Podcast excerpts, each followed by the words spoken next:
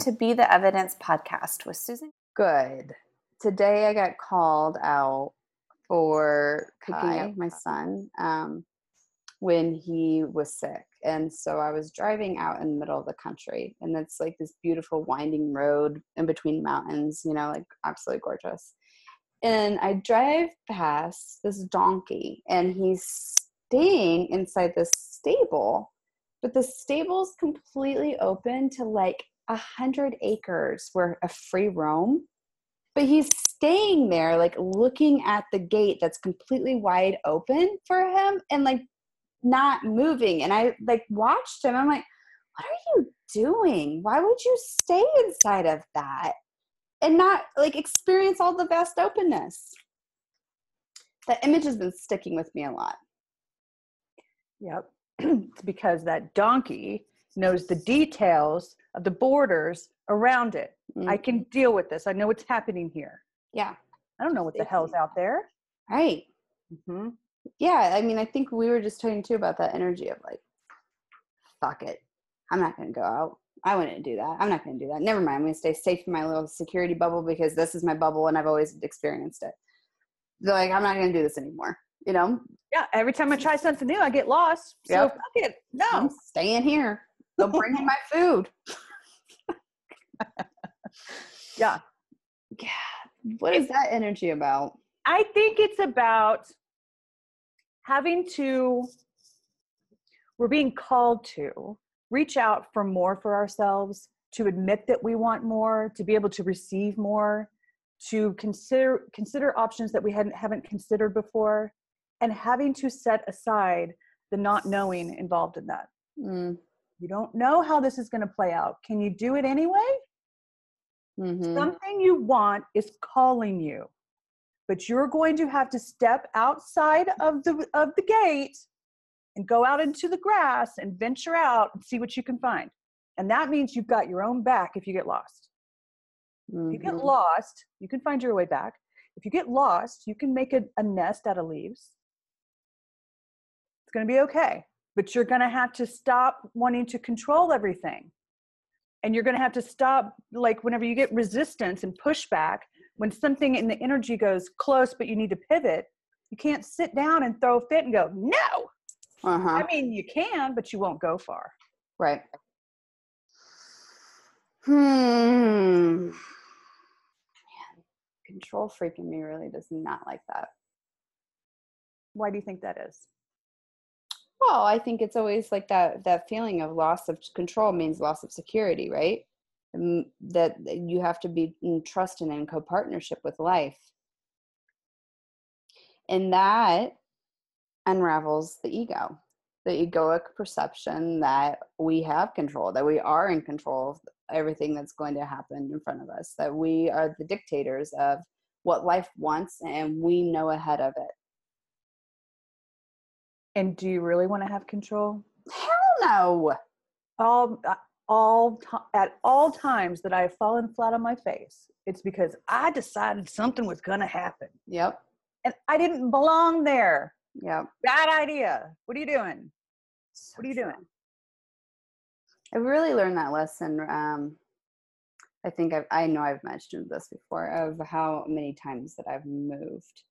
And this move was specifically different in the sense that I was like, I don't know if I'm going to move. I mean, if I want to like make my decision and my choice and like ram it through because I had this job offering, I could do that, right? Like I could do that really easily. And then I also like took this moment where I was like, okay, well, if this is truly what spirit, life, universe is asking of me to do, then you're going to have to show me.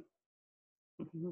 You're going to have to line everything up. And like the house was a friend's home, like school was mentioned from a friend. Like it's all these things that are like have fallen in with ease that did not require me to push things as I normally would have. I was, I own a copy of Moulin Rouge. Mm-hmm. And in the extras or whatever, Baz Luhrmann they were showing deleted scenes or whatever. And he was commenting that whenever you're creating something, when you're on a new venture, whenever you're going into unknown territory, you have to be willing to let go of the things that you thought for sure were going to be there. right? Like you think for sure we're going in this direction. Do you know for sure? No. Maybe you need to be willing to let go. Maybe you need to be willing to pivot away from what you think for sure is how life is going to show up.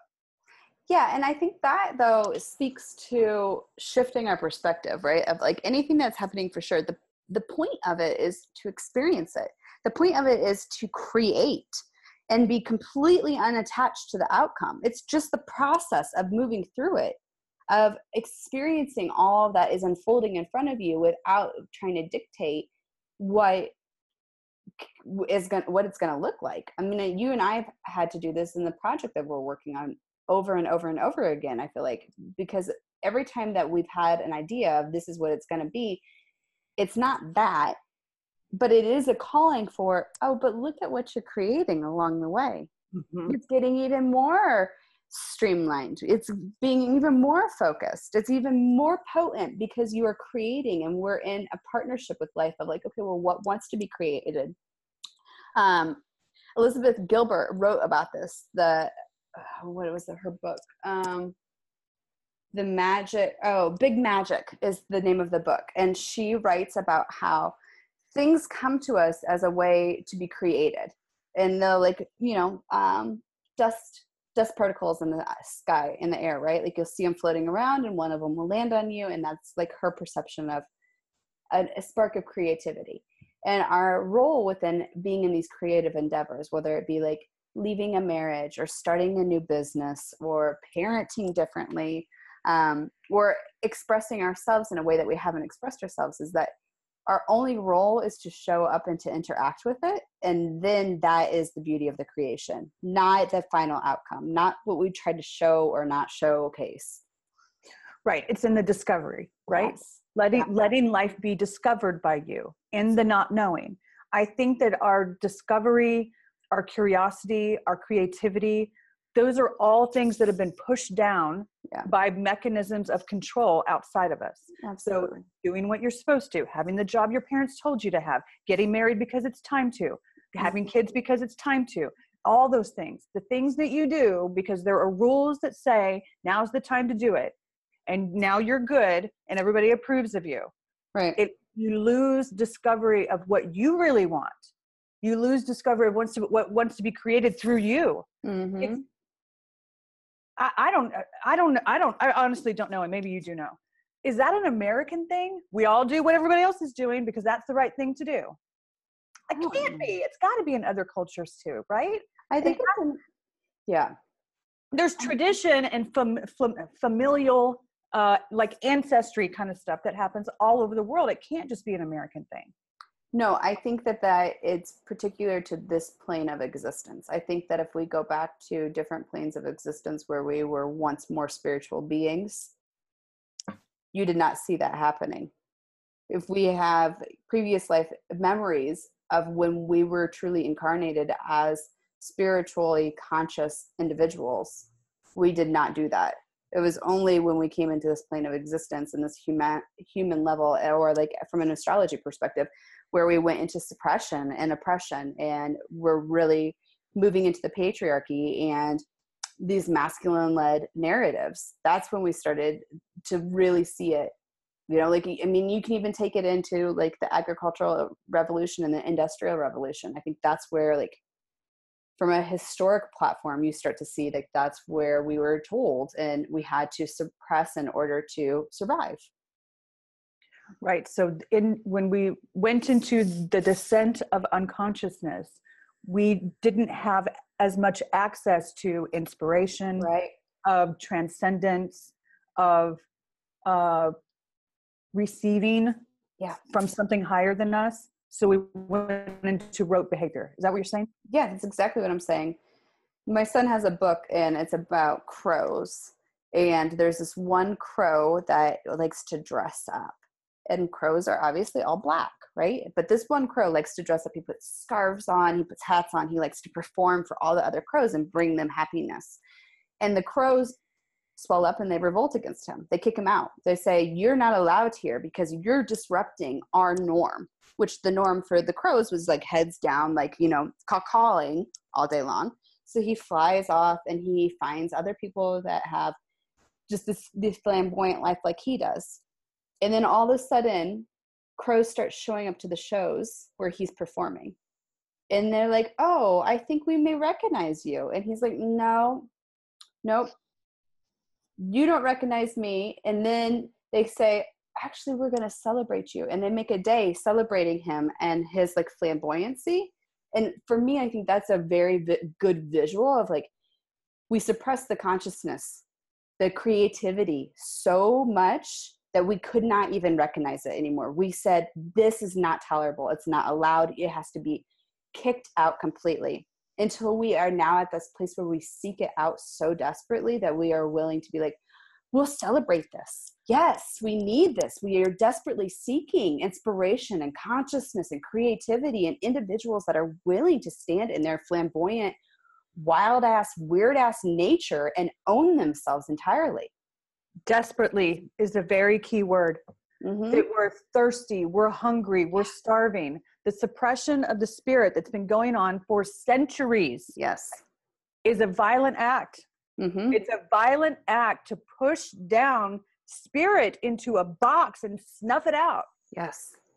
It's violent.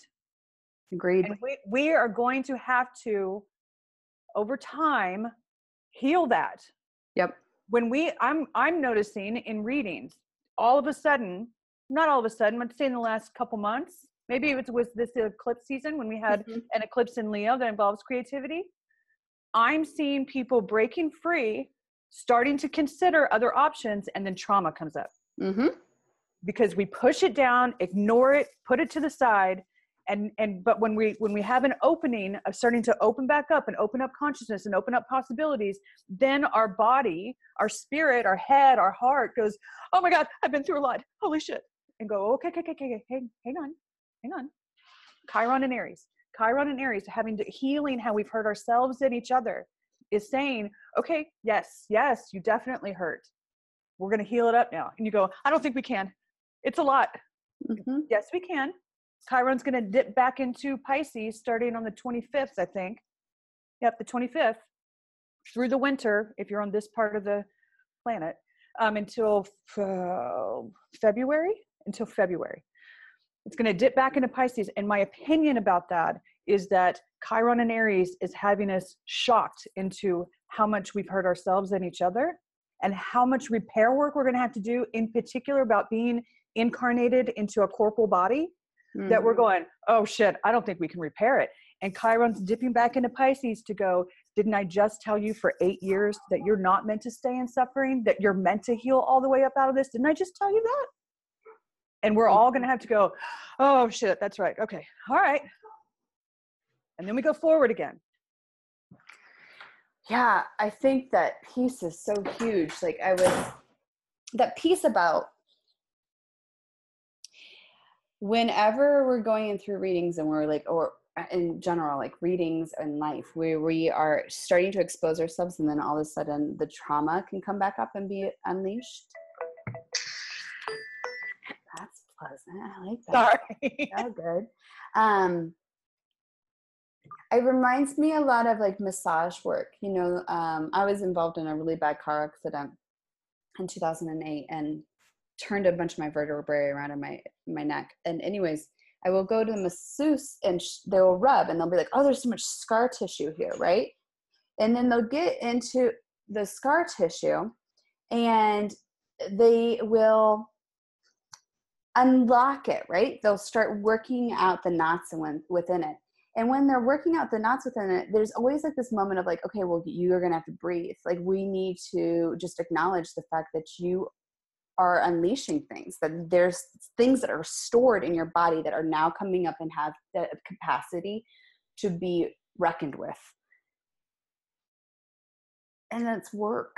It is work. And I've been using the example of going to a healer who works on your body a lot when I'm talking about Chiron and Aries, is when that happens, whenever you're having someone work on your body, there's a process as the one who's being healed where you have to open up and allow for the release to happen. Right. You have to open up, let the elixir of healing come in and be willing to release it. Because you can lay on the table and go, no, and hold on to it. Right. Because you're too scared to have it come up. And so you can resist, and that causes more harm. Right. It hurts your body more. Right. And so there, it's two things. It's healing coming in, but then allowing it to take hold too. Right. So that you release the trauma out. Yes. It's that piece. And then also the, like, behind that, I think about Ina May Gaskin, and if anybody does not know who she is, she was one of like the original midwives from the 60s. And she had like this farm in Tennessee where, you know, midwifery was outlawed, because this is when women were being bought and sold the concept, as if we're not still being bought and sold this concept. But at this point in time, it was really full force that you couldn't birth babies on your own. You needed to go to the hospital. So Ina May Gaskin is like the leading midwife, right? And she wrote this book about like how you can try to resist birthing your baby when you're in the actual labor process, but it is going to increase tearing and trauma for you and the child. But if you can get into this place of just relaxing and giving way to it, and then find yourself drinking water as a way to nourish yourself, or find yourself eating small, simple foods, that is a way that you can help move through the process and create even more ease for yourself. Right. That thing about birthing, I was amazed that the body knew what to do. Right? Yeah. Like, what is going on? It just knows. It knows what to do. If you'll let it, it can move through what it naturally needs to do. But you got to open up to it. If you let your head get in the way, you won't go anywhere. You won't go anywhere. You'll be fighting. I really think, though, that there's this piece, right, where we, and I think you and I have been talking about this within what's going on in astrology, where we can get really consumed with the worry, and even with this place of the labor. Like, I distinctly remember being in active labor and being like, fuck it, I'm not doing it. Like, literally trying to make a conscious decision of like, no, I'm good. Like, I'm in active labor. I'm good. We're done. I'm backing off now. Like that type of energy, right? Where I'm worrying about what's going to transpire. How am I going to move through this? And then also like, no, I'm good enough. Like, I've seen enough of this to know that I'm done. Same. I remember I was calling in the nurse. I said, listen, I'm not trying to be like bitchy. Okay. Mm-hmm. But this is starting to piss me off. She's like, I don't know what to tell you. And now you have to lean in. Right? Like, this is happening. Yeah. I mean, I think that the metaphor of birth is such, and obviously if you're a male listening, like this is a harder point for you to grasp a hold of, but the metaphor of birth is such a beautiful dictation and imagery of like what it requires, of like how our minds can get wrapped up in the worry, how our bodies can physically respond and be like, no, I'm clenching down. I'm not going to do it. I'm not going to open up whatsoever. And then like the resistance that we experience that forces us to go, well, fuck, fine. Have me, take me. I don't know what's on the other side of this. I might be dead, but like, here we go. It's the trusting life thing again.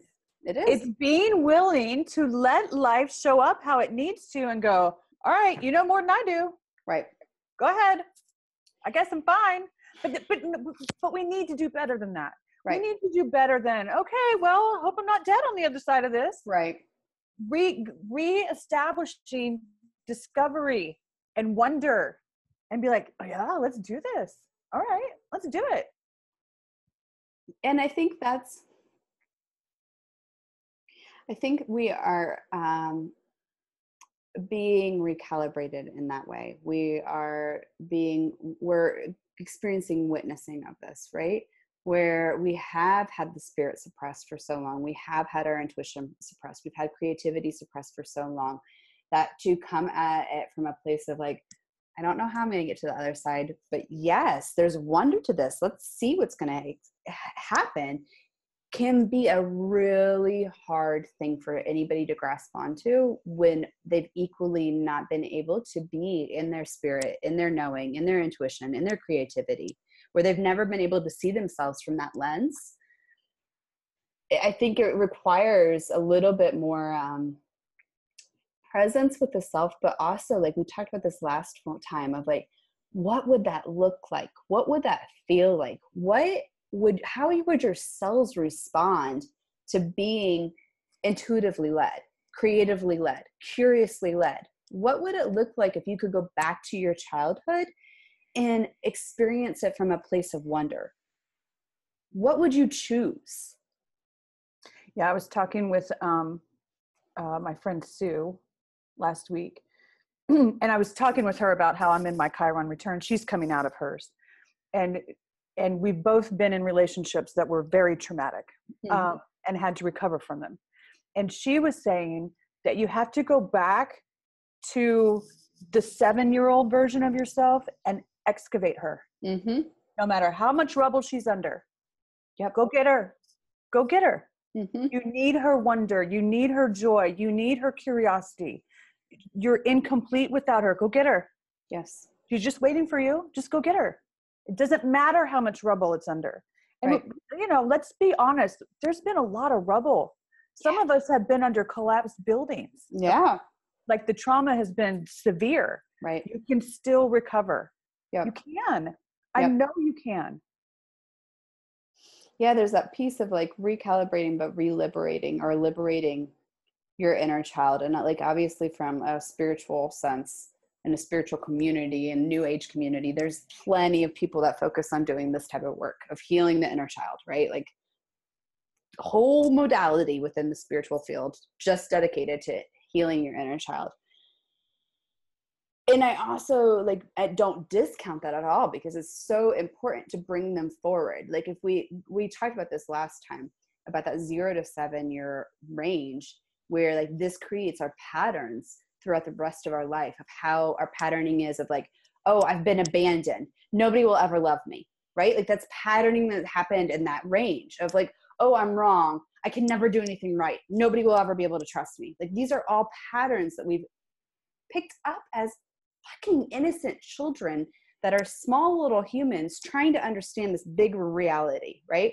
So we have to go back in a lot of ways and pick them up and cradle them and be like, sweetheart, wow, you were trying to make sense of a world that doesn't even make sense to me as an adult. Here's how we do it with curiosity of like, oh, well, that's an interesting way of looking at things. And could we look at them this way? You know? Mm-hmm. North Node is part of the fixed Grand Cross that we're in right now is North Node in Leo. It's opposing South Node in Mars and Black Moon Lilith in Aquarius. Those are squaring into Venus and Scorpio and Uranus retrograde in Taurus. Quite a combination right there. It sounds as hard as, it's as hard as it is. But North Node Leo, Leo is about love and creativity and self-confidence and self-love. It's the inner child. Right. So North Node in Leo, we're preparing for the North Node to slip into Cancer in November. Mm-hmm. It's going to go from recovering our inner child to being a mother to ourselves. How do you do it? How do you go forward in curiosity rather than fear? And I think that we're about to start learning that another angle to answer that mm-hmm. is to care for ourselves as if we were our own mother. Mm-hmm. It's okay. What do you need? Do you need to take a nap? Do you need to eat? You all right? Yeah. Stay with me. Stay with me. It's okay. And that means South Node will be in Capricorn. That's South Node is where we should not be. Right. And so the rigidity of do as you're told, do as I say, do it right now. Nope. Mm-mm. I don't feel like doing that. Right. I don't feel like doing that. And that's okay. Yeah. I mean, and I get it, right? This can be really triggering depending on what your mother issues are, because I think we all have mother issues no matter what we came from, right? So I get like hearing, how do you mother yourself can be really triggering. And so I would come at it of like, okay, well, if I was my own like sacred lover, how would I approach myself? I see you're burnt out. And you're rubbing your eyes a lot because you're really worn out. How about you just close this up and go take a bath for an hour? I see that you're really hungry and you're active and you're really sharp with your tongue. Maybe you should make some really nourishing, wholesome food and sit outside for like 5 minutes, right? Like no matter what way, one of my teachers once said, like, if you have family issues that you're not at that place where you can wrap around, like how to mother yourself or how to meet yourself as a child, do you have a loving relationship like that with your animals, with your pets? Can you approach it in that manner? Could you do the same thing with like school children if that's where you're at? Or what about your actual plants, like, or your crystals, like whatever it is that you cherish? And you, I don't even give a shit if it's a clown collection, right? Like whatever it is that you cherish, use that as the medium of like, okay, how do I take care? Like, how would I want this to receive this as well? We're going to be in that energy for a year and a half. Yeah. We have to get really good at it. Yeah. So I think as the node, the North Node is finishing up in Leo. We still have a couple months. Okay. Right. But as it's finishing up, I think that we need to really focus on what the inner child needs. And then next we meet those needs. Mm-hmm. I need to be accepted no matter what I'm going through. Okay. All right. Leo right now is asking us to love ourselves in our wanting, loving ourselves in the chaos, loving ourselves in the unknown, loving ourselves and going out and creating new things. And we don't even know if it's fucking possible. Right. Okay. It's all right. It's all right. Keep going. You got it. What does our inner child need so that we can keep going forward in possibility? We can keep going forward in what we truly want for ourselves, not what everybody else is doing. Loving ourselves even there. And then next we'll slip into meeting our needs of, oh God, I feel insecure. It's okay. Mm-hmm. All right. I get that too. I get that about the mother too. Like someone once said to me that no matter how old you are, you still need a mother. Mm-hmm. And that is true. I still need a mother, not my mother, but a mother. Right. It's so true. I had a conversation with a girlfriend about this once, about how unjust it is, like this word, you know, like we have these words and they have such connotations with them, like mothering, right? And then we all go into our scenario of what our mother did not do for ourselves. But to take it down to like the energy of like, what's the mothering energy? Well, the mothering energy is really nourishing and nurturing, that meets you there and holds you when you're crying, when you're hungry, they provide food for you. Right? That they witness you and they will hold your hand. And of course, that may not be your mother or my mother. However, that is the essence of mothering energy, and to maybe like change the way that we approach it, right? Like not necessarily the connotation of it, but more the energetics behind it. It is the energy that goes and starts removing rubble from off the child. Exactly. Yep. Just start picking up the rubble and move it off. Right. You don't have to be the best mother in the world. You have to. You have to care. That's it. Yes. Care. Thank you for listening in to the Be the Evidence podcast with Susan and I. We are really grateful that you are here, that you're showing up, that you're willing to be seen, and that you're exploring these conversations. Thank you. If you're curious at all about the offerings and the readings that Susan and I do, I would really urge you to go to our websites. There you will find a lot more information about who we are and the services that we have. Susan can be found at susangrace.org, and I can be found at aubreycara.co. For all of our listeners of the podcast, we have set up a Patreon page specific to you guys. There you will find services that are not available to anyone else. And you can find us on patreon.com/Be the Evidence podcast. When you're there, there are 2 different options for you to have access to a guided meditation and or a reading with Susan and I both. If you ever have any questions or comments or feelings that you would love to share or stories about how the podcast is resonating with you, we would love to hear them. Please feel free to reach out to us at betheevidencepodcast@gmail.com. And in the meantime, please know we are deeply grateful for all the ways that you are showing up. We see you, we hear you, we feel you. Thank you.